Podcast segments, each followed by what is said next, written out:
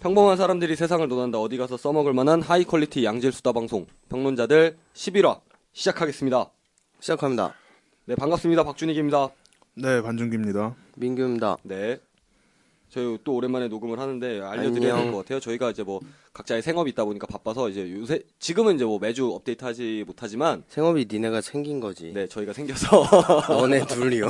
저희가 생겨서 아, 매주 녹음하는 게 굉장히 무리가 되더라고요. 그래서 좀 양해의 말씀을 좀 드리고 싶어요. 그래서 한 2주에 한 번 정도 저희가 업데이트 하는 거를 최대한 저희 노력해서 할 테니까 그 조금만 불이라는 걸 이제 알았나? 네, 조금만 양해 부탁드리겠습니다.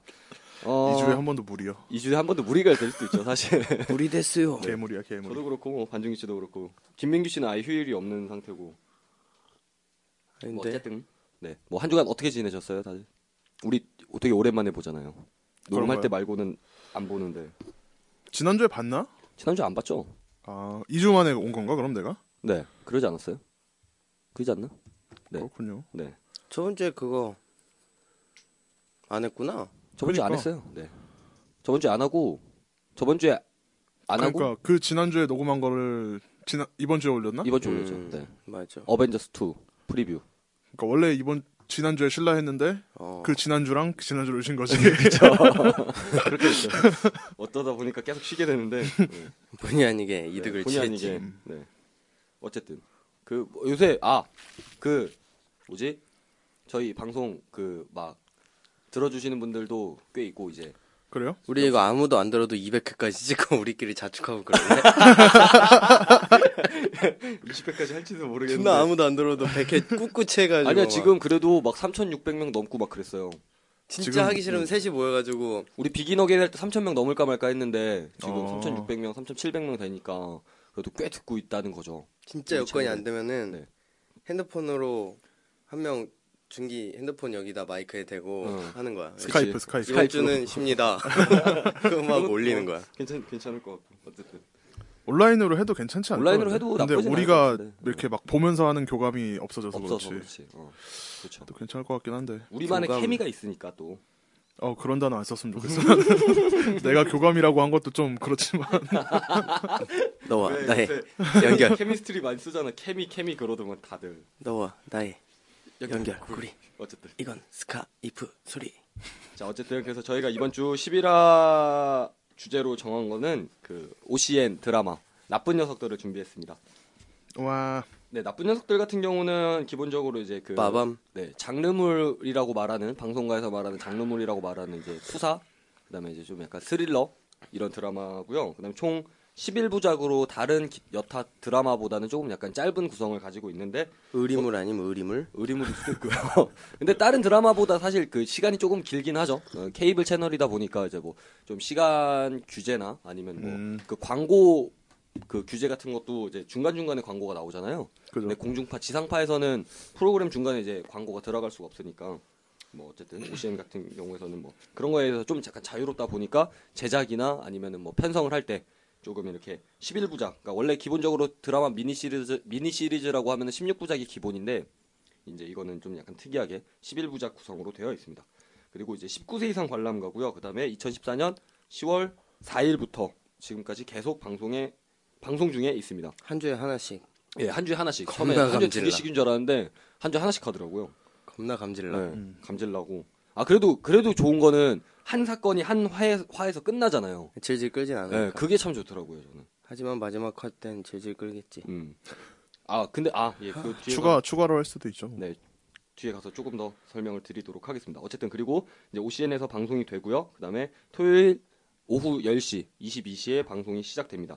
그리고 평균 시청률은 저번 주 기준으로 3.8%, 그다음에 뭐 최고 시청률은 잘 4.5% 정도 되는데 이게 케이블 채널에서 3.8%, 그다음 뭐4.5%이 정도면은 뭐 지상파에서 20% 30% 정도 되는 시청률이 되는 거니까 케이블은 워낙 채널이 또 많고 그게 얼마야?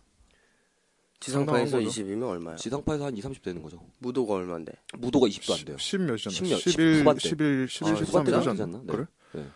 엄청난 거네 그럼. 그러니까 지상파 드라마에서 인기가 있다라고 하는 드라마들도 그날의 시청률 가장 높게 찍은 게 한 25% 정도 되는데 음. 나쁜 녀석들 같은 뭐 경우는 뭐 3.5%, 뭐4.5% 이렇게 나오는 거면 그거 이상 되는 된다라고 평가하시는 분도 굉장히 많더라고요. 음. 시청률 지표에서 봤을 때. 케이블은 원래 1%만 넘어도 네, 성공이라고 음. 1%만 넘어도 대박인데 그래서 슈스케가 예전에 한창 대박 칠때 원래는 강원래지. 음, 그치. 2% 넘었을 때도 되게 예, 개장수요? 저기 했었거든요. 개장수요? 요그 뭐지? 개장수. 요새 그 OCN 말고 TVN에서 하는 드라마 미생 같은 경우도 음. 그 배우 강소라 씨가 미생 시청률 3% 넘으면은 뭐 직장인들한테 치킨 쏜다 이런 공약 걸 정도로 그 3%도 굉장히 높은 건데 나쁜 녀석들 같은 경우는 뭐 엄청 재밌어. 어, 시작하고 나서 4화 만에 4.5% 최고 시청률 찍고 이제 그 4.5% 찍으면서 이제 OCN에서 그간 지금까지 해왔던 드라마들 그러니까 영화들 다 포함해서 최고 시청률이 나쁜 녀석들이거든요. 그런 거 음. 보면은 나쁜 녀석들의 인기가 대단하다는 것을 오시엔이 알 뭐 수가 한 거 있나? 영화 재방송 말고? 오시는 이제 드라마 같은 것도 많이 했었죠. 그 신의 섹시몽. 퀴즈 뭐 이런 어. 거. 응답하라? 응답하라는 TVN. TVN 아. 섹시몽 이런 거 있잖아요. 예, 예전에 그런 것도 많이 했었고. 성인 성인 성인 성인, 드라마. 성인 란제리. 무슨 영화? MC몽 나옴? 안젤이 맞나? 막 그런 거랑 섹시 모르겠어요. 그런 저 이렇게 이름만 들어봤어요. 그거. 예전에 이브의 유혹인가 무슨 어. 드라마도 있었어요. 그 서영 씨 나오는 그 굉장히 서영 씨가 OCN의 그거였죠 원래 간판 스타였죠. 헤로인 네. 헤로인이었죠 진짜 여자 히어로였는데 어쨌든 새롭네. 아니. 서영 씨 요새 뭐 하시나 모르겠는데 어쨌든 서영 씨 몸매 굉장히 좋은데 아, 제가 좋아하는 스- 스타일의 그게 아니라서. 사랑합니까? 사랑하진 않고 어쨌든 그래서 뭐 나쁜 녀석들 뭐 전체적인 줄거리를 보면 1화부터 11화까지 전부 다른 이야기를 다루고 있어요. 그래서 뭐 등장하는 인물들이나 캐릭터는 점, 뭐 계속 유지를 하지만 어, 그 안에서 펼쳐지는 에피소드는 에피소드들은 모두 다른 구성을 가지고 있기 때문에 뭐 한 편 한 편 뭐 이 전편을 보지, 보지 않아도 다음 편을 보는 게 뭐 크게 무리가 되는 설정도 아니고 뭐 어쨌든 간에 그래서 뭐 전체적인 줄거리라고 하면 뭐 강력 범죄를 저지른 어, 이 나쁜 녀석들을 모아서 더 나쁜 범죄를 저지르는 사람들을 잡는 그런 이야기가 되겠습니다. 그래서 뭐 등장인물을 보면은 뭐, 어, 뭐 등장인물 뭐 김민규 씨가 한번 소개를 해 주시죠. 마동석, 박혜진, 네, 거기 있습니다. 거기. 김상중. 기억 안 나시면 한번 보세요. 울지 못할 거면 짖지도 마. 너무 중이병 걸린 거 같아요. 그 아저씨. 김상식 씨 목소리 되게 멋있잖아요. 예. 그 그것이 알고 싶다 막 하면은 그런데 말입니다. 울지 못할 거면 짖지도 마. 오, 어, 좀 비싼데. 개새끼야. 어제 등장인물을 소개 한번 해 주세요. 이거 예. 뜬금없는 욕이야. 오구탁 김상중 네. 형사 별명이 미친 개입니다. 네. 과거의 사건을 계기로 정직 중이지만 경찰청장이 복직을 시켰습니다. 네. 악질 범죄자를 잡기 위해 이정문, 박웅철, 정태수라는 세 명의 더 악질 범죄자를 모은 장본인이죠. 음흠. 그리고 박웅철 이제 모였던 죄수들 중에 박웅철, 마동석이 이 역할을 하고 있고요. 조직폭력배에서 25일 만에 서울을 접수했던 조직의 행동대장. 머리보다는 행동이 앞서고 28년형을 받고 수감 중인 인물입니다. 28년형이요. 28년. 18세 감성으로 20세. 아. 네. 이정문, 박혜진, 그리고 천재 사이코패스 연쇄 살인범. 네. 사이코패스 테스트에서 유영철보다도 높게 나왔다는 위험 인물. 아 혹시 그런 테스트 해보셨어요? 사이코패스 인터넷에서 돌- 돌아다니는 그런 테스트. 그런 테스트가 아니지 않나? 여기. 아니, 그러니까 어. 물론 여기 그러니까 그 실제 그 수사기관에서 쓰는 테스트는 좀 다르지만 인터넷에 인터넷에서 떠도는 그런 것도 IQ 있잖아요. 테스트 했는데 168임 이러면서 진짜 님 개똑도. 렌사 족밥임. 휴발. 어, 아그 뭐 맨사 얘기 나왔으니까 맨사 얘기 제가 아는 거 이야기해드리면 한국 맨사는 공식 단체가 아니라서 아 맞아. 네. 그거 그냥 한국인, 회원제라던데. 네, 한국인 맨사는 맨사로 쳐주질 않는다 그러더라고요 다른 나라에서 후원 회원제인가? 네, 모르겠어요. 돈 내면 가입되는 어, 그런 돈 내면 식이라는데. 가입되는 뭐 그런 거라 하더라고요. 후원 회원제네. 음. 후원 가입제, 후원 가입제. 네, 계속 해주시죠. 아유 이제 딴 얘기. 그 뭐지? 이정문이 그게 아닌가? 어떤 거요? 멘사? 설정은 그렇게 천재로 나오죠. 머리 좋고 네, 아니 리얼 이정문. 최정문 최정문 최정문이구나. 네, 최정문 서울대 공대 네. 다니시는 지니어스 나오셨던. 정태수, 네. 살인 청부업자, 비상한 두뇌와 상황 판단력, 그리고 엄청난 살인 기술까지 지닌 살인 청부업자. 네.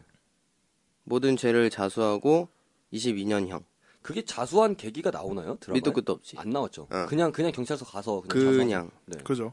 그리고 이정문은 자기가 사람을 어떻게 죽였는지 기억하지 못해요. 그쵸. 그게 지금까지의 예, 이황과 삼화에서 스토리에서는. 나오는데 지금까지는 그렇고 유미영 경감 강예원이 하고 있고요. 야망과 도끼가 가득 차 있는 여자 경찰 프로페셔널한 능력과 노력을 지니고 있으며 나쁜 녀석들과의 수사 업무가 마음에 들지 않지만 최소한의 비즈니스로 여김. 남구현 경찰청장 강신일 씨가 하죠. 네. 호구, 오구탁을 그 정직에서 복귀시킨 인물이고 예? 왜? 호구탁? 호구- 호구탁이라 그럽니다. 오구탁. 오구탁. 다섯 번째 구탁. 네. 박선정, 민지아 씨. 민지아 씨가 박선정 역할을 하고 있죠. 네네. 사고로 남편을 잃고 혼자 어린 딸을 키우고 있으며 정태수가 비밀을 간직하고 있는 여자. 아마 정태수가 자수하게 된 그 네, 그 계기지 계기가 않을까 되지 않을까 생각을 하고 좀 있죠. 해봅니다. 네. 그 양유진, 황승현 씨, 황승언? 네, 황승원 씨입니다. 과거 이정문의 여자친구로 나오고 이정문이 연쇄 살인 사건의 범인으로 유죄 확정을 받을 당시 결정적인 증언을 했습니다. 그 황승원 씨 이야기가 있는데 황승원 씨 혹시 아세요? 얼마 전에 족구왕이라는 영화가 개봉을 했었거든요. 여름에. 음. 족구하라 그래. 그 이제 족구왕 스토리가 군대 갔다 와서 복학을 했는데 이제 군대에서 족구를 많이 하잖아요. 그래서 그 족구를 하면서 이제 캠퍼스에서 이제 벌어지는 일들을 그린 건데 어. 되게 그거 그러니까 되게 흥행은 안 됐는데 은근히 재밌거든요. 근데 거기서 황승원 씨가 나오는데 거기서 되게 이쁜 캐릭터로 나와요. 학교 퀸카. 간판? 응. 그래서 음. 이쁜데? 네, 되게 이쁘잖아요. 음. 그래서 이제 그때 한창 이제 그 황성원 씨가 한번 화제가 된 적이 있었는데 그 3화인가요? 그 거기서 황성원 씨가 처음 나오는데 이제 그거랑 족구왕이랑 맞물리면서 이제 실시간 검색어 계속 올라가더라고요. 저도 그때 음. 알긴 했는데 예. 네, 족구하시고요. 이두광, 박정학, 동방파 두목이고 과거 박웅철이 몸담았던 조직의 보스. 인데 이제 계속 에피소드에 귀찮게 하죠. 출연하죠 지금 네. 박웅철을 불러가지고 막 음. 그리고 오재원, 김태훈 서울지검 검사 춤- 출신의 특임 검사. 아 오검사가 얘야? 네. 아, 그 친구입니다. 호구 냄새 풀풀 나는 검사님. 네. 아니죠. 예? 응? 호구 냄새 나는 애는 잘리 잘, 잘리는 개 아닌가? 얘는 그래도 좀 캐릭터 있던데. 그러니까 그친어그 아 수갑 차고 간 오검사가 수갑 차고 간 사람이 그 오검사 아니야? 걔는 걔는 아니고 음. 걘 딴 검사고. 걔 아, 위에 있던 오검사는- 애가 김태 예, 예. 아 이 오재원 검사는 그거야? 이제 나온 사람? 어. 다 새로 어. 나온 사람? 음. 수갑 차고 간 친구는 참 재밌었는데. 음. 파스타 나온 사람이잖아요. 다. 어, 그래요? 썸 부를 때 개쩔었잖아. 내 그랬나? 거인데 내거 아니 내거 같아. 그 마이크로 쳐맞고. 어쨌든 그래서 뭐 주요 등장 인물이라고 하면은 뭐 한 명, 두 명, 세 명, 네 명, 다 다섯, 여섯, 일곱, 여덟, 아홉, 열 명, 한 열 명 정도 되는데 뭐 기타 뭐 다른 뭐 단역들이나 이런 분들은 사실 뭐 저희가 이름을 언급해드리면 참 좋지만 진짜 그래요? 드라마 내에선 거의 이 열 명이 거의 이끌어간다고 볼 수가 있고 그다음에 또 근데 사실 여기서 이 뭐지? 사이코패스 여자친구보다 네. 그 햄버기 더 햄버거 비중 있지 아 않아요? 그쵸 그 햄버거 햄버기 더 비중 네. 있는데. 햄버기 이화인가 거기서 처음 나오잖아요 그죠? 아. 햄버거 햄버거. 네. 아 왜 이러십니까 형님? 초장에 바로 형인데 몇 대 두들겨 맞더니 햄버기 더 비중 있는 것 같은데. 1분 거기서- 뭐? 동안 30초 동안 세 보였는데 예. 음. 처음에 대사가 뭐, 아, 좀 따끔한데? 막 그런, 그런가? 막 그랬던 것 같은데. 넌 돈이야. 그제 그, 캐릭터 있어. 요 네. 네, 캐릭터 확실히 있었던 게 이제 그 햄버거. 아, 이름을 생각이 안 나네. 그러니까 아, 근데 이름- 햄버거가 너무 세서, 그러니까. 말죽거리 잔혹사에서 그 햄버거가 너무 세서, 아, 불복은 없나? 어쨌든 그 박웅철한테 얻어맞고, 바로 형님으로 모시고. 그러니까 박웅철이 그 이화에서 이제 막 그 연쇄살인범 잡을 때, 막 잠, 잠, 잠복 수사 같은 거 하잖아요. 그리고 또 애들 풀어서 막 찾을 때도 막 그죠. 막 쓰고 그랬는데 어쨌든 이 등장인물들 보면은 사실 이 설정들이 굉장히 대단하잖아요. 뭐 뭐 그 박웅철 같은 경우는 하루에 서울 지역구 하나씩 접수해서 25일 만에 서울을 접수한 한 조직폭력 90 행동대장, 먹어서. 네, 음. 조직폭력 행동대장 그런 캐릭터였고, 그러니까 사실 아무리 센 조직폭력배라고 해도 하루에 한 구씩 점령한다는 게 사실 그죠. 말이 안 되잖아요. 그리고 또뭐 뭐 그러니까 해본 해본 적이 없어서 모르지만. 그러니까 이정훈도 뭐 유영철을 넘는 사이코패스이면서 굉장히 머리도 똑똑하고 뭐 그런 설정도 그렇고 그다음에 이제 뭐 정태수도 이제 엄청난 살인 기술. 그러니까 그 뭐 싸울 때 이런 거 보면은 사람 죽이고 그죠. 이럴 때도 뭐 죄책감이 별로 없잖아요. 이 사람은 사람 죽이는 거에 대해서 뭐 그런 것도 있었고. 그다음에 뭐 강예원 씨가 그 연기하는 유미영 그 역할도 사실은 여자 경찰이 이렇게 진짜 험상궂은 흉악범들과 함께 일을 한다는 것 자체가 사실은 음. 아무리 경찰이어도 좀 무섭기도 하고 그럴 텐데 그리고 또 되게 어쨌든 뭐 드라마라서 그런지 몰라도 어쨌든 외모도 굉장히 이쁘고 막 그런데 너무 이뻐서 좀 부족한 것 같아 음, 그러니까 내 생각에 음 근데 예쁘지 않나요 강영훈 씨? 이쁘죠 그렇죠. 훌륭하죠 음 진짜 어, 예전에 강영훈 씨가 그 유명해 진짜 유명해진 거는 그 해운대 2007년인가 2008년인가 그때 개봉했던 그 해운대에서 굉장히 임팩트 있게 나오면서 유명해졌는데 음. 그 전에 2001년인가 2002년에 구본승 씨랑 나온 영화가 있어요. 마법의 성이라고. 그거 아 아세요? 마법의 성 알죠 마법의 성 보셨어요? 마법의 성 안 보셨어요? 음. 거기에 이분이 나온다고요 예, 그분이에요. 이분입니다. 아, 그분이 이분이라고요 네. 음, 근데 그 당시에 무슨 일이 있었냐면 그래요 네, 이런 얘기 해도 되는지 모르겠는데 그때 구본승 씨랑 그 이제 그 당시에 강예원 씨가 이름을 강예원으로 안 썼어요. 이게 가명인데 음. 그 당시에 이제 나올 때 이제 그 이제 정사 씨는 찍잖아요. 배드 씨는 찍는데 그죠 그걸 이제 뭐 실제로 했네 안 했네에 대한 논란이 생기면서 이분이 잠수를 타거든요. 그 연예계 활동을 잠시 5층이요. 중단을 잠적을. 해요. 네. 음. 네. 이제 그러면서 이제 한동안 이제 뭐 영화나 드라마 아니면 뭐 TV에서 정말요? 보이지 않다가 이제 해운대 그다음에 뭐 써니 뭐 어. 이런 것들 통하면서 이제 뭐 이제 사람들한테 아, 네. 알려지고 아, 유명해지면서 써니에도 나오나 이제- 네 써니 나오지 않나요 강영호 씨? 아니요 녹음하고 뭐로 있어요. 나오지 친구들이랑. 어 강영호 씨 써니 안 나오나? 네. 네. 강영호 씨가 또 어디 나오지? 그 얼마 전에 개봉한 영화 그 내연의 뭐였더라? 그 되게 거기도 나오는데 하여간 어쨌든 근데 아무튼 마법의 성에 그분이 네, 이분이었다. 마법의 성에 나오는 그분이 이분인데 거기 그 거기 그 당시 그 여배우 굉장히 글래머러스하잖아요. 그죠 네, 강영훈 씨도 굉장히 예, 훌륭합니다. 네. 어 그러니까 이렇게 별로 그런 게 없잖아요. 그죠 그런 옷들 느낌 보면은 뭐 노출을 많이 하신다거나 그런 게 근데 아닌데 옷이 근데 약간 그 그 뭐지 경찰들 멜빵 때문에 그런지 약간 음. 바스트 도- 쪽이 도드라지죠. 도드라지긴 하, 하죠 도드라지죠. 그렇죠. 어쨌든 부각되긴 하죠 제가 알기로는 그분이 이분입니다. 네. 음. 네, 근데 별로 안 좋아하시는 것 같아요. 그 영화의 출연. 그거에 대한 그러니까 물론 언급을 어. 언급 자체를 그래서 제가 좀 조심스럽긴 한데 물론 뭐 이 방송 안 들으시니까 뭐 저도 이- 말씀을 드립니다만 어쨌든 그리고 그건 뭐 사실이니까 네. 아무리 나오 싫어한다고 출연하신 해도 거는 사실이니까 네. 그러니까 사실이 맞다면 사실이니까 네. 저는 확실히 모르겠지만 네, 논란은 사실이 아닐 수 있어도 그러니까 그게 어쨌든 출연하신 건 사실이니까 니네 뭔 얘기하냐? 그렇습니다. 강예원 씨 이야기 하고 있었어요. 넘겨. 네. 재밌는데 어. 그 마법에서 강신일 씨 같은 경우도 굉장히 뼈대 있는 영화 배우였잖아요. 이- 이분 이 이분 같은 경우 실미도에서도 나왔었고 그 씹을 거리 하나 사다 달라고 했던 분이 이분이었고 강신일 씨. 음, 씹을거리 하나만 사다 주시면 안 되겠습니까? 네, 뭐 그러, 그렇게 나왔었고 그다음에 또 강신일 씨 같은 경우는 근데 어떻게 보면은 그 캐릭터들이 다 비슷하잖아요. 그 말투나 행동들도 울고 진 사람. 뭐. 어 그리고 또 경찰력 이런 거 맡으면 꼭 그 우두머리 뭐 이런 거 많이 꼭 하시더라고요. 장이야. 그러니까 현장의 우두머리 음. 같은 네, 어. 그런 거 많이 하시더라고요. 그리고 뭐 김태훈 씨 같은 경우도 뭐 굉장히 경력 그죠 많은 배우고 그다음에 김태훈 씨 같은 경우 그 영화 해적에서도 나왔었고 해적에서도 처음과 마지막에 굉장히 임팩트 있는 그런 배우였었고 아저씨 동료가 되라. 아저씨에서도 나오고 그죠 그리고 뭐 김상중 씨, 뭐 마동석 씨, 박해진 씨, 조동혁 씨는 뭐 이야기할 것도 없죠. 어, 그런데 굉장히 유명한 말입니다. 조동혁 씨는 아- 알았어요 근데 조동혁 씨는 예전에 그 난 여기서 처음 본 사람인데 조동혁 씨 그 뭐지 거기서 나왔잖아요. 예전에 KBS 드라마 중에 브레인이라고 있었어요. 신하균 씨 나오는 음. 드라마. 거기서 뇌.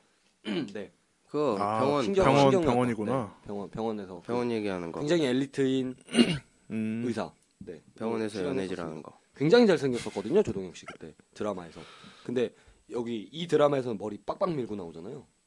멋있던데 아 멋있죠 물론 캐릭터가 멋있으니까. 잘생겼어. 음, 잘생겼어요. 잘생겼어. 하지만 제일 멋있는 건 역시 마동석 잘생겼지만 제작 발표회 때 그 의상이 굉장히 화제가 돼서 아동석이 제일 멋있지. 이 마동석. 조팡매야. 그러니까 그 이번에 욕 진짜 찰지게 하는 것 같아 조선족이 야, 네 여, 여기가 어딘 줄 알고 왔나?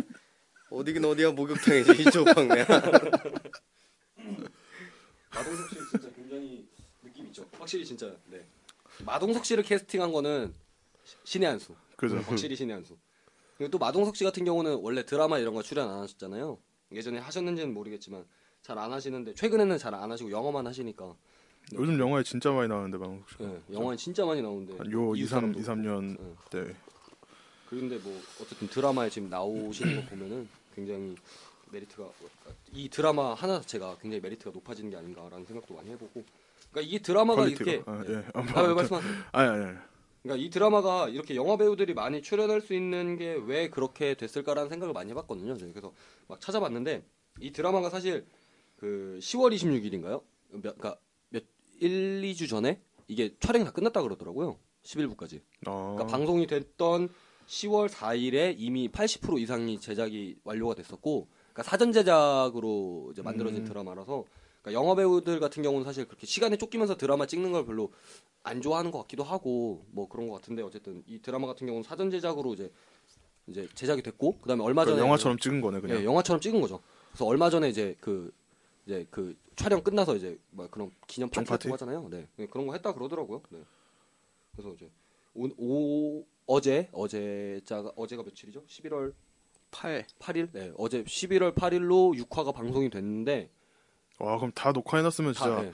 방송 나올 때마다 뿌듯하겠다. 그쵸. 예. 돈이 그때 들어오니까. 그러니까 자기도 팝콘 먹으면서 보는 거야. 그러니까 드라마를 보면 퀄리티가 굉장히 높잖아요. 그죠. 화면 구성이나 화면 그 질이나 이런 것들도 퀄리티가 와구, 와구. 높은데 와, 이걸 이렇게 표현했네. 팝콘도 씹고 야, 여기서 이걸 이렇게 편집했어? 네. 그래서 이게 뭐 뭐 또 그런 얘기를 하면은 사실 뭐 어 8월 9월 동안 드라마 촬영 7월부터 해서 계속 드라마가 제- 계속 제작이 됐었고 그다음에 뭐 2개월 동안 전체 드라마의 80%를 완성을 했었고 그다음에 또 이게 대본 집필이 1년 정도 걸렸대요. 대, 본 쓰는 데만. 그래서 이제 대본이 이제 배우들한테 전달된 게 올해 초에 탈고가 돼서 7월에 첫 촬영을 했었고 10월 26일 날 마지막 촬영을 끝냈다고 그러더라고요. 그리고 그러니까 이렇게 사전 제작을 하다 보니까 또 흥미로운 게 뭐냐면 이제 토요일 날 10시에 이제 본방송을 하잖아요. 근데 그리고 나서 이제 OCN은 이제 재방송이 워낙 유명한 채널이니까 재방송을 할 때는 15세 관람가래요. 그러니까 아. 15세에 맞춰서 또 편집을 하는 거예요. 제작진이. 그러니까 이게 이미 드라마가 그렇게 완성이 돼 있으니까 그런 게 가능하지 않을까라는 생각도 그죠. 네. 편집에 그게 시간 여유가 있으니까 여유가 시간 있으니까 장면. 확실히 그런 게 굉장히 중요하더라고. 그러니까 공중파 같은 경우는 편집을 하더라도 뭐 무한도전 같은 경우도 뭐, 뭐 80분짜리, 85분짜리 한다고 했을 때 재방송하면은 뭐 70분 정도 줄이잖아요. 뭐 앞에 음. 뒤에 이렇게 조금 자르고 중간에 조금 자르고 막 이 정도밖에 안 되는데 이거는 이제 심의 자체를 바꿔버릴 정도의 편집을 해버리니까 굉장히 이제 괜찮네. 네, 사전 제작으로서의 퀄리티가 굉장하다는 것을 느낄 수가 있습니다. 어쨌든. 그렇구먼. 그다음에 또 뭐 그 김상중 씨가 이제 이 제작 발표회를 하면서 굉장히 인상 깊었던 말을 했던 게 이제 김상중 씨가 이제 SBS에서 그것이 알고 싶다 이제 시사 프로그램을 이제 한 7년 정도를 하셨어요. 음, 네, 그러면서 이제 그 진행하면서 이제 느끼신 게 있을 거 아니에요. 막 되게 법, 시사적으로. 음, 그러니까 법 법보다 그러니까 법이 이 모든 사람들을 이렇게 보호해 줄 수 보호하는 있는 게 그런 것도 아닌 아니고 그런 또, 시스템. 어, 그러니까 그런 상황에 대해서 굉장히 화가 나고 음, 그다음에 막 이렇게 울분이 터지는 그런 상황에서 이제 이런 드라마를 찍으면서 굉장히 좀 감, 인상 깊었다 뭐 그런 식으로 얘기를 하더라고요. 그래서 또 김상중 씨가 했던 말 중에 그 요즘 그 범죄가 일어나면 피해자보다 가해자의 인권이 중요시되는 세상인데 어떻게 그런 게 말이 되지도 않고 그러니까 그냥 그런 것 때문에 더 열받았다라고 막 그런 식으로 얘기를 하더라고요. 그러니까 또 그것이 알고 싶다 같은 경우는 이제 한 사건을 이제 한 주에 다루면서 뭐 그 피해자도 만나보고 가해자도 만나보면서 이제 어떻게 보면은 피해자는 좀 케어를 해주고 막 그런 식으로 방송이 진행될 수 있잖아요. 근데 이제 방송 제작 시스템상 이제 그런 것들을 다 해줄 수가 없는 게 굉장히 안타까웠다고 인터뷰를 하셨더라고요 제작 발표 때. 그래서 이제 어떻게 보면은 그러니까 이 제작진의 의도가 어떻게 보면은 그 법으로서 할 수 없는 것들을 음, 다른 것들로 이제 해소를 하잖아요. 아, 그 악성 범죄에 대해서. 그러니까 그런- 약간은 불법적인 음. 그런, 그런 방법. 거에서 느끼는 그 희열 같은 거를 만들려고 한 게 아닌가라는 생각을 음. 좀 해봤어요. 이게 한국형 히어로물이네. 그쵸 어떻게 보면 그럴 수 있죠. 한국형 어벤져스. 뭐 거의 조팡매야. 한국형 어벤져스일 수도 있죠. 아가리 파이터. 어쨌든 그렇습니다. 조팡매. 그리고 뭐 다른 배우들 정감 같은 있어. 경우는 뭐, 뭐 박혜진 씨 같은 경우는 뭐 이거 드라마 하기 전에 또 별에서 온 그대에서 굉장히 또 그죠. 핫해졌었고 음, 조동혁 씨 같은 경우도 뭐 꾸준히 했었고 제가 기억하는 조동혁 씨는 브레인에서의 조동혁 씨였고 김상중 씨야 워낙 뭐 유명한 배우였고 그다음 뭐 다른 분들 같은 경우는 뭐 사실 잘 모르겠습니다. 다 저음으로 얘기해. 연기를. 맞아. 어. 여기 너무 어. 어두워. 근데 전체적인 드라마 분위기 자체도 어두우니까 조동욱도 속삭이고 네. 김상중은 멋있어 근데. 음, 멋있죠. 엄청 네. 처, 완전 지하 한 3층까지 깔아 내리는데 어. 응. 목소리가 들리잖아. 음. 내가 그 음으로 내면 안 나와 소리가. 그러니까 김상중 씨, 그러니까 그 안에서의 그 오구탁 김상중 예. 씨 너무 멋있어. 같은 경우는 그 첫 화에서 나오는 게 자기 딸이 죽나요? 딸이 살인을 당하거나 그렇잖아요. 이제 그러면서 첫차에 나오는 건 아니고 그게 그냥 삼 3화 사망가요? 네. 배경은 음. 김- 삼화에서 김상중 그 삼화이고 오구탁이 네. 페인이 된 네, 원인 페인이 중에 된 하나죠. 예. 예.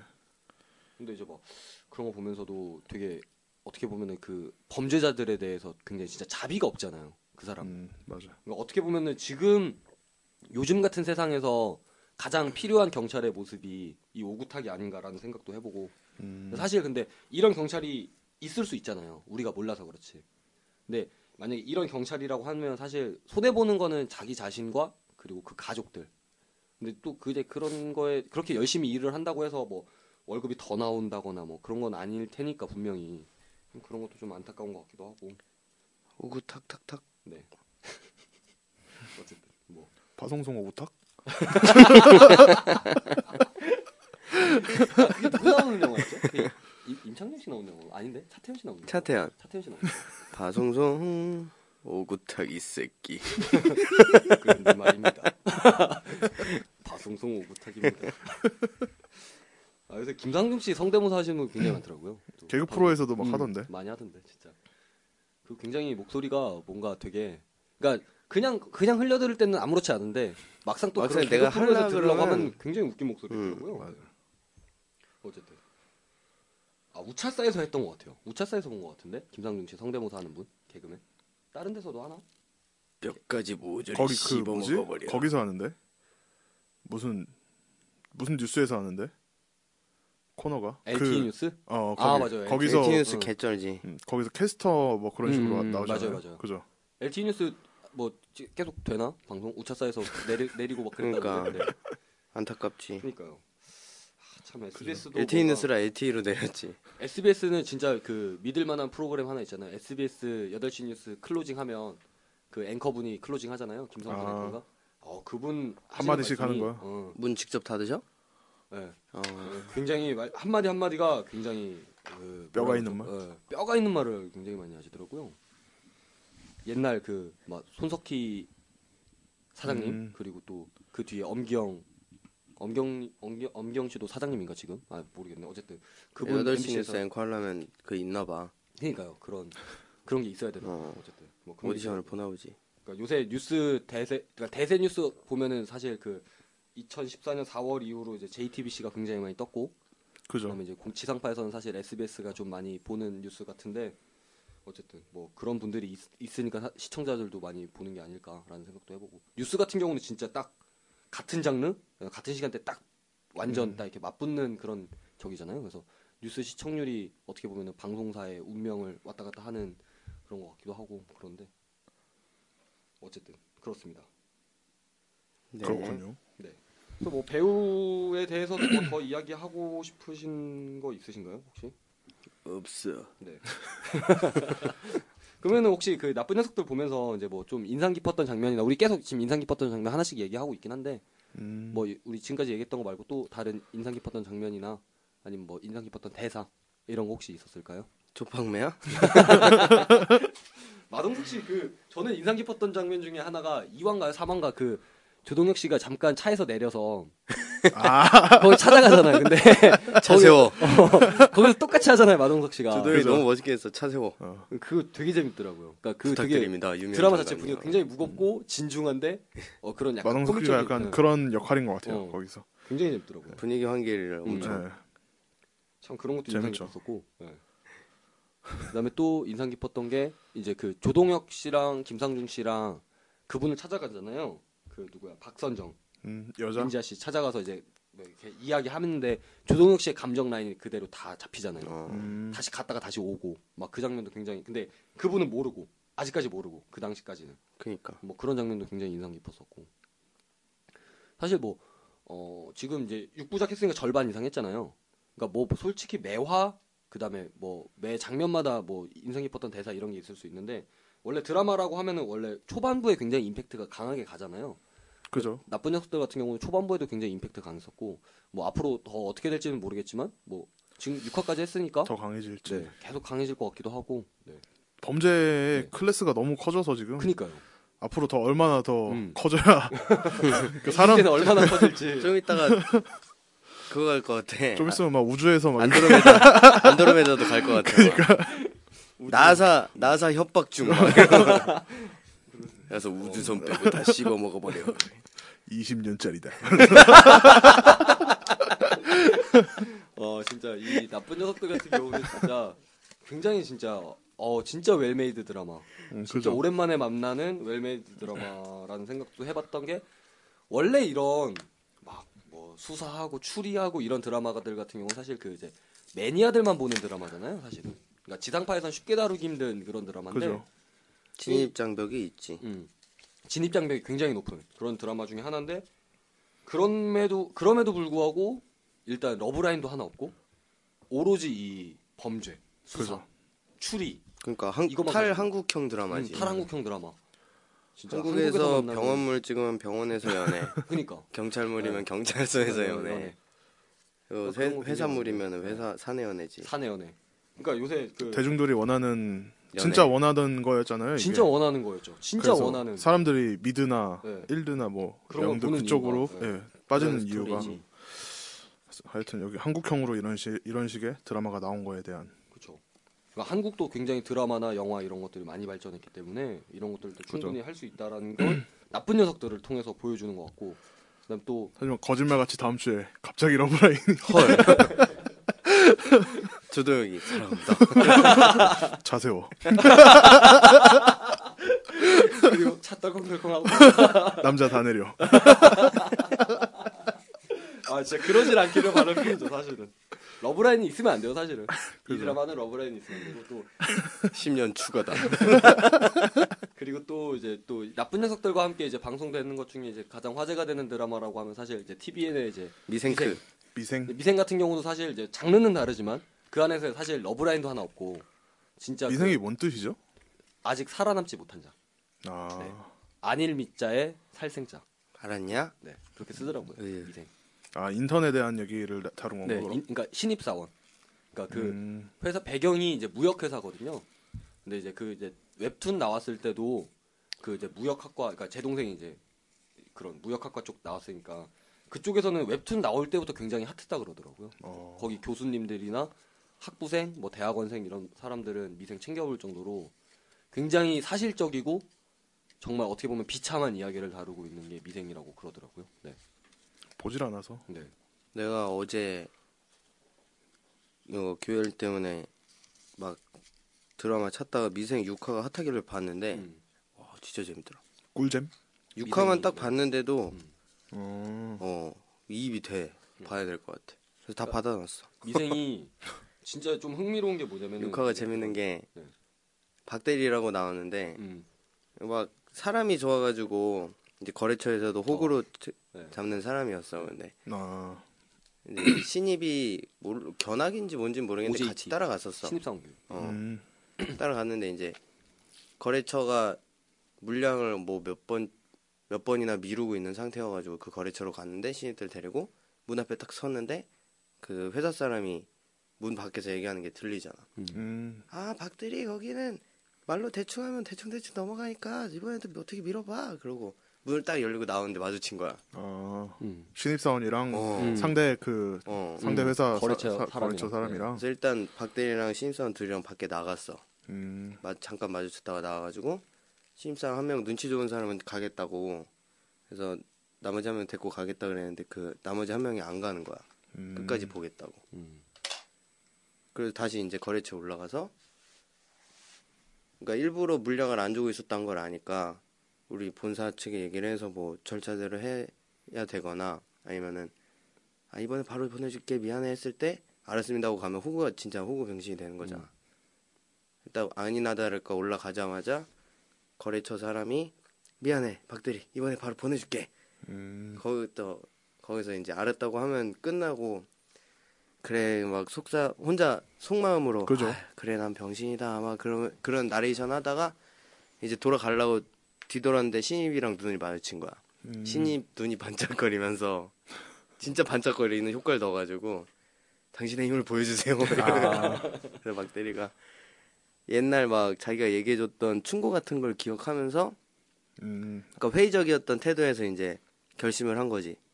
이건 딱 해야겠다. 그 돌아서면서 절차대로 진행해도 되겠습니까 하는데 박태리의 날개가 천사 날개가 있다는 게팍 생기면서 날랐어.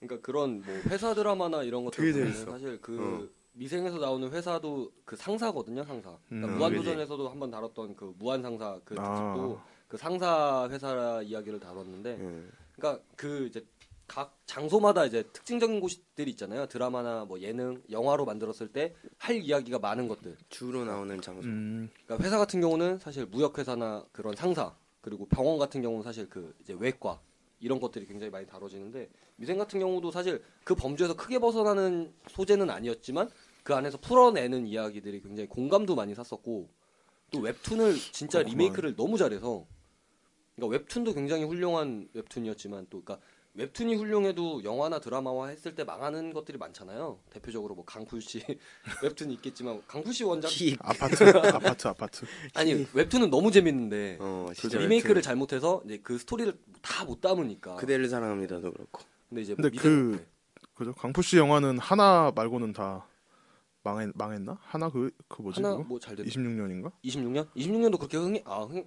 예전에 이끼 이끼는 아 이끼는 아니죠 강수 씨. 이끼는 다른 사람이죠. 강푸는 아니죠. 네. 그렇죠. 이끼 굉장히 잘 됐었는데. 네. 이기는 웹툰이 진짜 쩔었지. 그니까. 웹툰이 진짜 개쩔었지. 그러니까 그림을 허, 험악하게 그려낼 수 있으니까 어, 그게. 웹툰은 아 이끼는 웹툰 이게 뭐야? 자 천천히 말해봐 알았으니까. 아 그리고 또 은밀하게 위대하게 그것도 웹툰은 굉장히 재밌어요.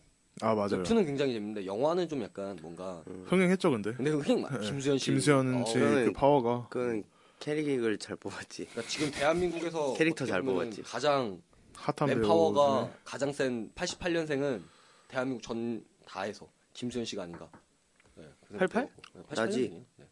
아 너세요? 뭐 지드래곤, 왜? 지드래곤. 나 GD? 지디. Follow 아니, me. 김수현 씨가 좀 더 영향이 있을 것 같은데. 아, I see. 그래. Follow me.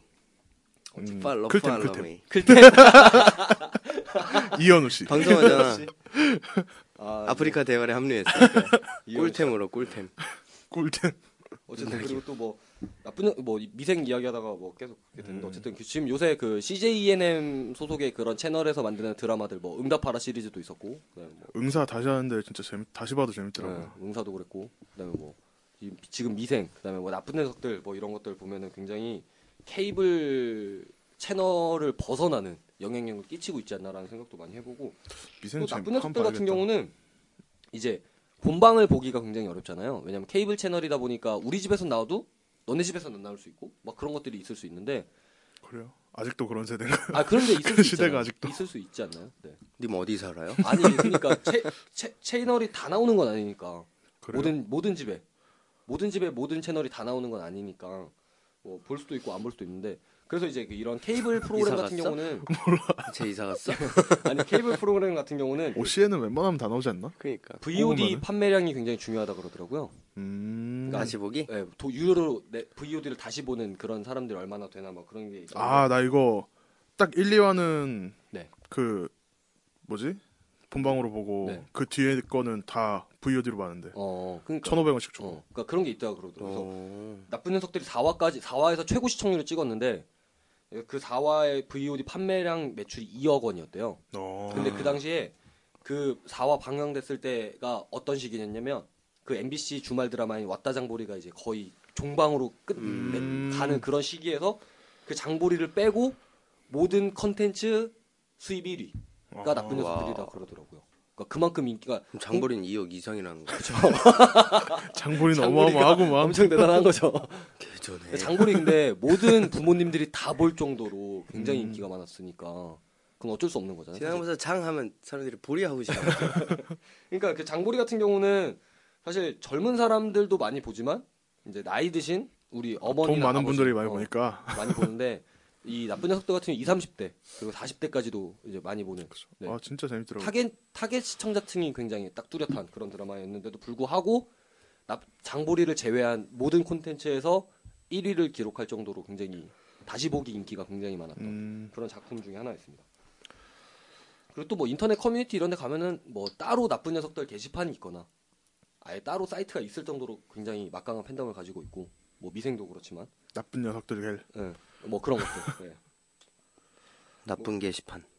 그다음에 뭐 그다음에 OCN이 이 나쁜 녀석들 하기 전에 뭐 굉장히 많은 드라마들을 많이 했었거든요. 뭐 그 시내 퀴즈 음, 뭐 그런 것들 하면서 사실 그런 것들이 뭐 크게 뭐그 물론 시내 퀴즈 이런 것들 인기 많았습니다만은 뭐 그 전에 재밌을 했던 것 같긴 했는데 신해시키지 음. 안 봐서 그렇지. 처음에 반중기 씨가 말했던 뭐 섹시몽이나 이런 드라마들도 오션에서 처음 이제 시도했던 그런 드라마였는데 이제 그런 것들이 이제 지금 몇 년간 노하우가 쌓였을 거 아니에요. 이제 그런 노하우들이 이제 이 나쁜 녀석들을 통해서 음, 이제 딱 해소가 되면서 시청자들이 딱딱 섹시몽에서 노하우를 얻어서 나쁜 녀석들이 나왔다고요? 아니 그러니까, 아 섹시몽도 그거구나. 아. 차세워. 추리물이구나. 그러니까 시작은 좀 미미했을지 몰라도 지금은 굉장히 거대하잖아요. 생각해보니까 추리물이네. 네. 그 그러네. 그러니까 OCN이나, 수사극이네, 수사극. 네, OCN 이런 이쪽이 장르물로 굉장히 많이 만들더라고요. 음. 그러니까 특정 장르 하나만 딱 고집해서 만드는 그런 것들이 굉장히 있더라고요. 섹시몽 때부터 예. 설계가 되었고. 설계가 되었던 거죠 나쁜 녀석들은. 네. 그래서 이제 뭐 이 나쁜 녀석들 나쁜 녀석들 대본을 썼던 뭐 한정훈 작가는 이제 뭐 이제 멜로 그런 러브라인 그런 것도 원하지 않고 그다음에 막장 설정 그런 것도 원하지 않는 시청자들을 위해서 이 드라마를 썼다라고 얘기, 얘기를 하더라고요. 하지만 통수. 근데 이제 마지막에 연애하고 막장. 다 형제야. 알고 봤더니 다 형제야. 그래서 이제 뭐 이 드라마 쓸 때 가장 김상중 좀 딸 살아 세심하게 돌아오고. 고려했던 게 뭐였냐면 정유미가 알고 보니 딸이야. 극혐. 아 그런 것도 있던데 그거. 어. 뭐지 뭐 미생에서 뭐 이제 그 그 이경영 씨가 나오는데 음. 이경영 씨가 이제 차를 타고 퇴근하는 장면이 있어요. 그 장면하고 신세계랑 이렇게 이어서 하는 장면이 있더라고요. 뭐 그런 것도 있고 어쨌든. 그래서 이제 뭐 한정훈 작가 같은 경우는 이제 이제 그런 사람들의 니즈. 그러니까 멜, 멜로도 싫고 막장도 싫은 그런 음, 시청자들을 위해서 만드는데 젊은 층 그러니까 네. 미드를 즐겨보는 지금 미드 네. 젊은 층. 일들을 지- 어, 즐겨보는 젊은 층. 음. 근데 그런 사람들을 위해서 드라마를 쓰는데 추리물이라고 하면 사실 굉장히 어렵잖아요. 다들 일부러 좀 내 작가의 머리를 좀 약간 뽐내려고 하는 아, 그런 분들 때문에 뭐 사건도 좀 어렵고 수사 과정도 좀 어렵게 그려내는데 나쁜 녀석들 같은 경우는 그런 것들을 다 빼고 최대한 쉽게 쉽게 하, 면서 캐릭터들을 살리는 그런 드라마를 그죠. 만들고 싶다고 하더라고요. 잘 만들었구만 네. 그럼. 굉장히 그렇게 생각하면 굉장히 잘 만든 거죠. 그러니까 누가 봐도 뭐 수사 과정이 그렇게 복잡하지도 않고 사건 자체도 그렇게 막 네. 복잡하게 꼬아넣진 않잖아요. 그냥 다 네. 때려잡는 거니까. 네. 그래서 굉장히 어떻게 보면 진짜 좀 오랜만에 만나는 시원한 드라마 음, 어, 그런 게 아닌가라는 생각도 좀 시원하죠 진짜 재밌고. 해봤- 예, 재밌고 시원하죠. 저는 진짜 그 느낌 많이 받았는데. 또 그러니까 드라마 보면서 아. 막 안 걸리고 막 어, 그러진 쟤는 않잖아요. 음. 왜 저래? 막 그러는 거 있잖아. 그런 건 없지 근데 그런 건 여기에는 없지, 그런 게 없으니까. 없어서 그러니까 해소되고 해소되고 해소되고. 그리고 또 매화 매화가 거기서 딱 끝나버리니까 그것도 참 좋은 것 같고. 음. 그러니까 한 주에 하나 하지만 물론 아쉽죠 사실 한 주에 하나밖에 안 한다는 것 자체가 굉장히 아쉽지만 그래도 그 하나를 딱 볼 때는 어, 진짜 굉장히 또 시원하고 끝날 때는 또 이제 또 음, 굉장히 느낌이 좋고 하니까 다음화를 기대하게 만드는 그런 장치들도 조금 있고 잘 만들었어. 네, 굉장히 잘 만들었죠 44분. 네 그리고 뭐 마지막으로 또 나쁜 녀석들에 대해서 이야기하고 싶은 게 이제 표절 시비가 한 번 있었어요 음, 그러니까 그 4화에서 이제 최고 시청률 찍으면서 굉장히 화제가 됐었는데 이제 그게 이제 표절 시비가 붙었던 게 이제 인도네시아 영화 중에 이제 레이드라고 있었대요. 근데 그 레이드 안에서의 그 설정이 굉장히 유사하다고 의혹이 제기가 됐는데 뭐 음, 뭐 외부와 차단된 건물 안에서 이제 주인공들이 이제 뭐 거기서 이제 뭐 나쁜 그 또 다른 나쁜 사람들한테 뭐 갇혀서 위기를 겪는다거나 그다음에 또 뭐 그 이제 그 나 그 나쁜 녀석들 나쁜 사람들 악역 그 사람들이 이제 그 실제 주인공들을 뭐 잡으라고 지시하는 장면들이나 이런 것들이 이제 영화상의 설정이나 이런 것들이 굉장히 비슷해서 표절 시비가 붙었는데 뭐 제작진 쪽에서는 사실 뭐, 뭐 설정이 좀 유사한 것 같지만 뭐 우리가 전달해 주려는 메시지 그다음에 뭐 기본적인 스토리 라인은 뭐 다르다라고 이야기를 했는데 어쨌든 그 한번 표절 이렇게 시비가 나오고 나서부터는 매화 이제 그런 것들에 대한 좀 약간 의문이 붙더라고요 나쁜 녀석들에 대해서 그렇구만. 그리고 또 이제 또 흥미로운 건 이제 어쨌든 나쁜 녀석들 이제 원이 이제 제작이 모두 완료가 되고 이제 방송만 기다리고 있, 있다 보니까 나쁜 녀석들 2에 대한 제작 논의가 지금 시작이 벌써부터 됐다고 그러더라고요. 그래서 이제 한 배우 그러니까 누군지는 얘기가 안 나왔는데 그 배우한테는 직접적으로 이제 캐스팅 제의까지 갔다고 그러더라고요. 음, 이거는 사실 뭐 사실인지 아닌지는 정확히는 모르겠습니다만은 네. 카더라. 나을 만한 사람이 있나? 김상중 씨가 또 나올 수도 있죠. 어떻게 보면 그렇죠. 김상중, 씨가 김상중 우리가 씨는 어째 어떻게 보면은 픽스로 픽스 픽스 돼 있어야 아, 그럴 되죠. 수도 예. 있고요. 예. 원빈 아저씨요? 아직 1년 남았다. 아 원빈 감옥 갔지 아저씨에서 아 맞네. 아직 아 맞네. 아직 1년 남았다. 감옥에 있을 때부터 시작하는 거 나쁜 녀석. 그러니까. 거기서 이제 원, 원빈 씨 데리고 오는 어. 설정으로. 어 괜찮은데? 그리고 김태호는 알고 봤더니 거- 검사로 딱 어 뭐지? 그러니까. 공부해서 된 거지 된 검사가 황정민. 어이 씨바브라도. 야, 제작진들이 이거 한번 들으면 참고해봤으면 좋겠다. 어쨌든 돈 없어서 안 돼 원빈 뭐 나쁜 녀석들 2에 대한 제작 논의가 이제 뭐 이루어지고 있다라고 하고 저, 저 같은 경우는 사실 시즌 2 나올 것 같긴 하거든요. 그 이래- 또 11부작 정도밖에 안 되니까 시즌2 착한 녀석들. 시즌 2 나와도 그렇게 봉사다님. 존나 착한 사람들이 더 착한 사람들 도와주는 봉사 드라마. 훈훈. 감동. 원빈 씨가 그런다 그러더라고요. 음 그러니까 거의 집에만 계시고 집에 있으면 위닝하고 위닝 일레븐 하고 그리고 그런 시간 아니면은 막 유니세프 봉사 다니시고 깔 게 없어. 그러니까 크게 스캔들이 안 나잖아요. 지금까지 스캔들 뭐 이나영 씨랑 한 번 있었는데 그것도 크게 문제 잡음 없었고. 납득이죠 그냥 다 음, 그러니까 납득될 만한 나이도 있으시니까 이제, 이제 연애도 하시고 결혼도 하셔야 되니까. 오키 납득. 다 납득이죠 그러니까 지금 최근에 뭐 그 연예인 가장 큰 스캔들이라고 하면은 뭐 그분 아직도 뭐 법정에서 이렇게 왔다 갔다 하고 있긴 한데 그분 있잖아요. 누구요? 그 그 왕으로 나왔던 응? 아, 아닙니다. 아 이- 얘기하기 좀 약간 좀 그래서 왕으로 누구야, 나왔던 뭐지? 누구지? 왕크? 그분 있잖아요. 골든 샤워 하시는 분. 아, 네. 어쨌든 그분의 이름을 말해서 안 그러니까 돼. 뭐 그런 분들처럼 굉장히 사실 잘생기고 이러면은 좀 약간 뭐 여성 편력이나 이런 것들에 대해서 스캔들이 있을 수 있지만 이거 뭐 할리우드에서도 보면은 뭐 로버트 다우니 주니어 같은 경우도 굉장히 여성 편력 심한 배우 중에 하나로 나오는데 뭐 원빈 씨 같은 경우는 참 그 얼굴 그렇게 쓸 거면 나 주지 어쨌든 봉사로 다닐 거면 내 얼굴로 봉사해도 될 것 같은데 어쨌든 그렇습니다. 네. 아닌데 안 되는데 뭐. 봉사가 아닌데. 아, 하긴 내 얼굴 내 얼굴 봉사 매들이 무서울 수도 있겠다. 어쨌든. 히익 박준익. 어쨌든 뭐 그래서 뭐 나쁜 녀석들에 대해서 뭐 지금까지 뭐 완결이 난 게 아니기 때문에 뭐 전체적인 리뷰를 한 건 아닙니다만 뭐 지금까지 나왔던 방송에 대해서 저희가 뭐 간단히 리뷰도 좀 해봤었고 그다음에 뭐 나쁜 녀석들에 대한 여러 이야기들 해봤는데 그럼 지금까지 6화까지 절반이 방송이 됐는데 지금까지의 나쁜 녀석들에 대한 평가를 한번 우리끼리 한번 내려볼까요? 음 네. 내려보세요 그럼 어, 10점. 오 오 아니 그러니까 근거를 항상 이야기해 주셔야 꿀잼 같은 패턴인 것 10점 같은데. 꿀잼 제가 봤는데 개잼. 안준기 씨는 어떠세요? 10점. 저는 한 음. 9점? 9점 8.9 이 정도? 8.9? 어 그럼 1.1? 1점은 왜 빠진다고 생각하세요? 그 박혜진 씨 설정이 조금 음. 이상한 것 같아요 아 그래요? 어떤 점에서 이상한 것 같아요? 그러니까 사이코패스라고 나오는데 네. 그냥 뭐지? 자기 기억을 못한다 막 그런 식으로 설정을 해놓은 게 조금 음. 약간 기억 안 남. 그게 약간 뭐라 해야 되지? 대중으로 하여금 음. 이 사람을 그러니까 이 사람의 뭐라 해야지? 진짜 나쁜 사람인데 음. 그거에 대한 아 면죄부를 좀 주는 예, 게 아니라. 면죄부를 위한 장치가 아닌가. 아, 음. 그러니까 저, 저도 걱정한 것 중에 하나가 그거거든요 사실 이런 강력 범죄를 저지른 사람들이 더 나쁜 사람을 잡, 잡음으로 인해서 음. 상대적으로 선해 보일까 봐 그죠? 그거에 대한 좀 약간 우려가 좀 약간 사실 저는 있거든요 아무리 그래도 예. 22년 28년형 받은 강력 범죄자들인데 어쨌든 드라마에서 그려낼 때는 더 나쁜 사람을 잡는다라고 나오니까 상대적으로 선해 보이면 사람들의 인식이 좀 뭔가 그러니까 여기 어. 여기 그 박혜진 씨도 몇 명 죽였다고 나와 있죠? 이 사람이 15명인가요? 네.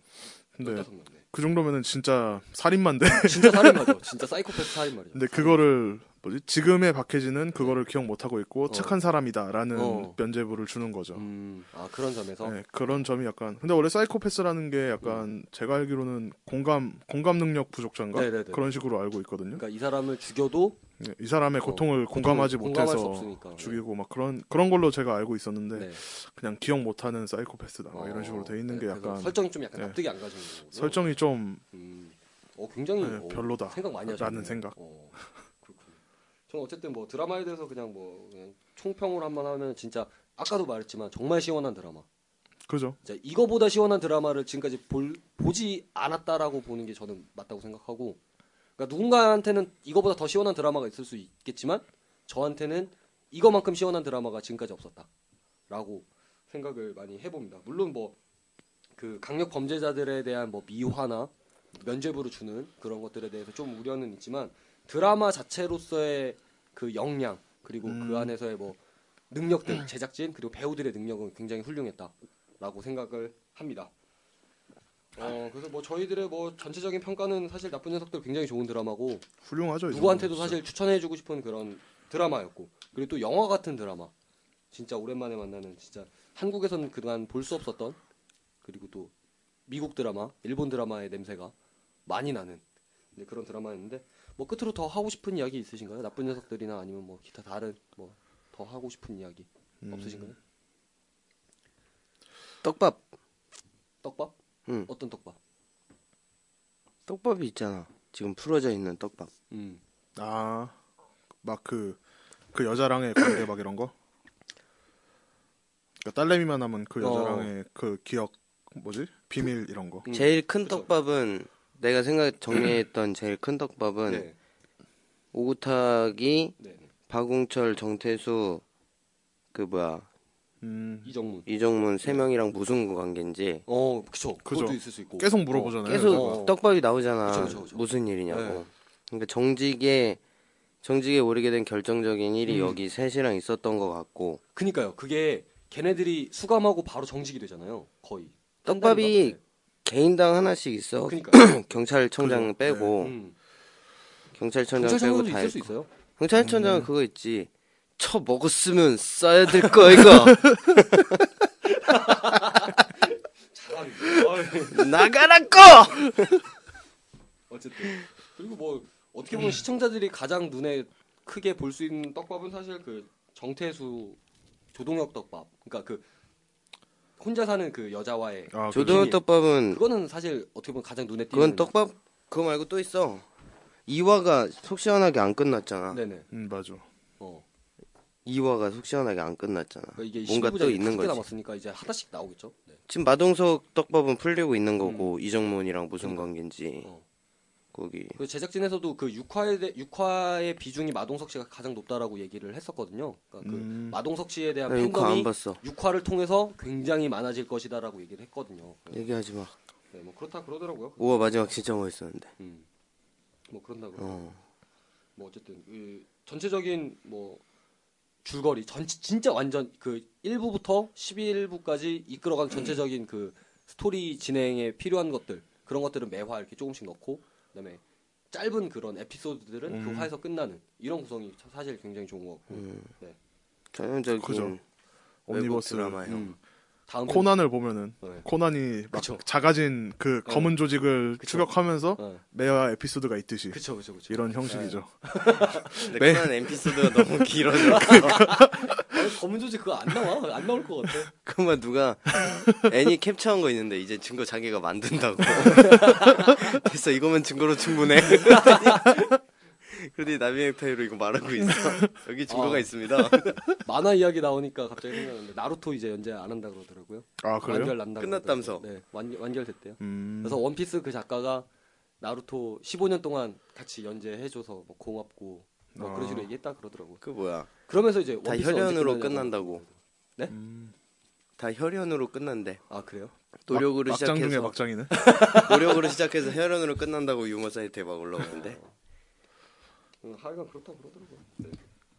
한 시대를 풍미했던 그런 만화. 뭐, 그치. 어떻게 보면 문화였잖아요. 나루토도 그렇고 원피스도 그죠. 그렇고.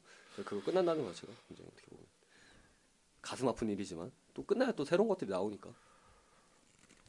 빨리빨리 끝났으면 좋겠어요. 근데. 가죠. 사실 아 원피스는 떡 지금도 끝나요. 좋은데? 데스노트가 적장할 때 끝난 것 응. 같아. 내가 봤을 때. 네. 딱 박수 받고 나갔지. 잘. 데스노트 같은 경우 딱뭐 더 나오지도 않고 그냥 영화로만 계속 나오잖아요. 나왔잖아요. 음. 그냥 그게 차라리 나은 것 같아요. 만화는 딱 거기서 끝내는 게. 만화로 잘 아, 끊어. 좀 이렇게 완결이 빨리빨리 나오면은 볼 맛이 나는데 그러니까요. 계속 까먹고 어. 그러니까 음, 또 빠져들었다가 또 정주행했다가 어. 또 한참 잊어먹었다가 또 1화부터 다시 보고 그니까. 그 만화방만 이득이지 근데 요즘은 다 다운로드 받으니까 어쨌든.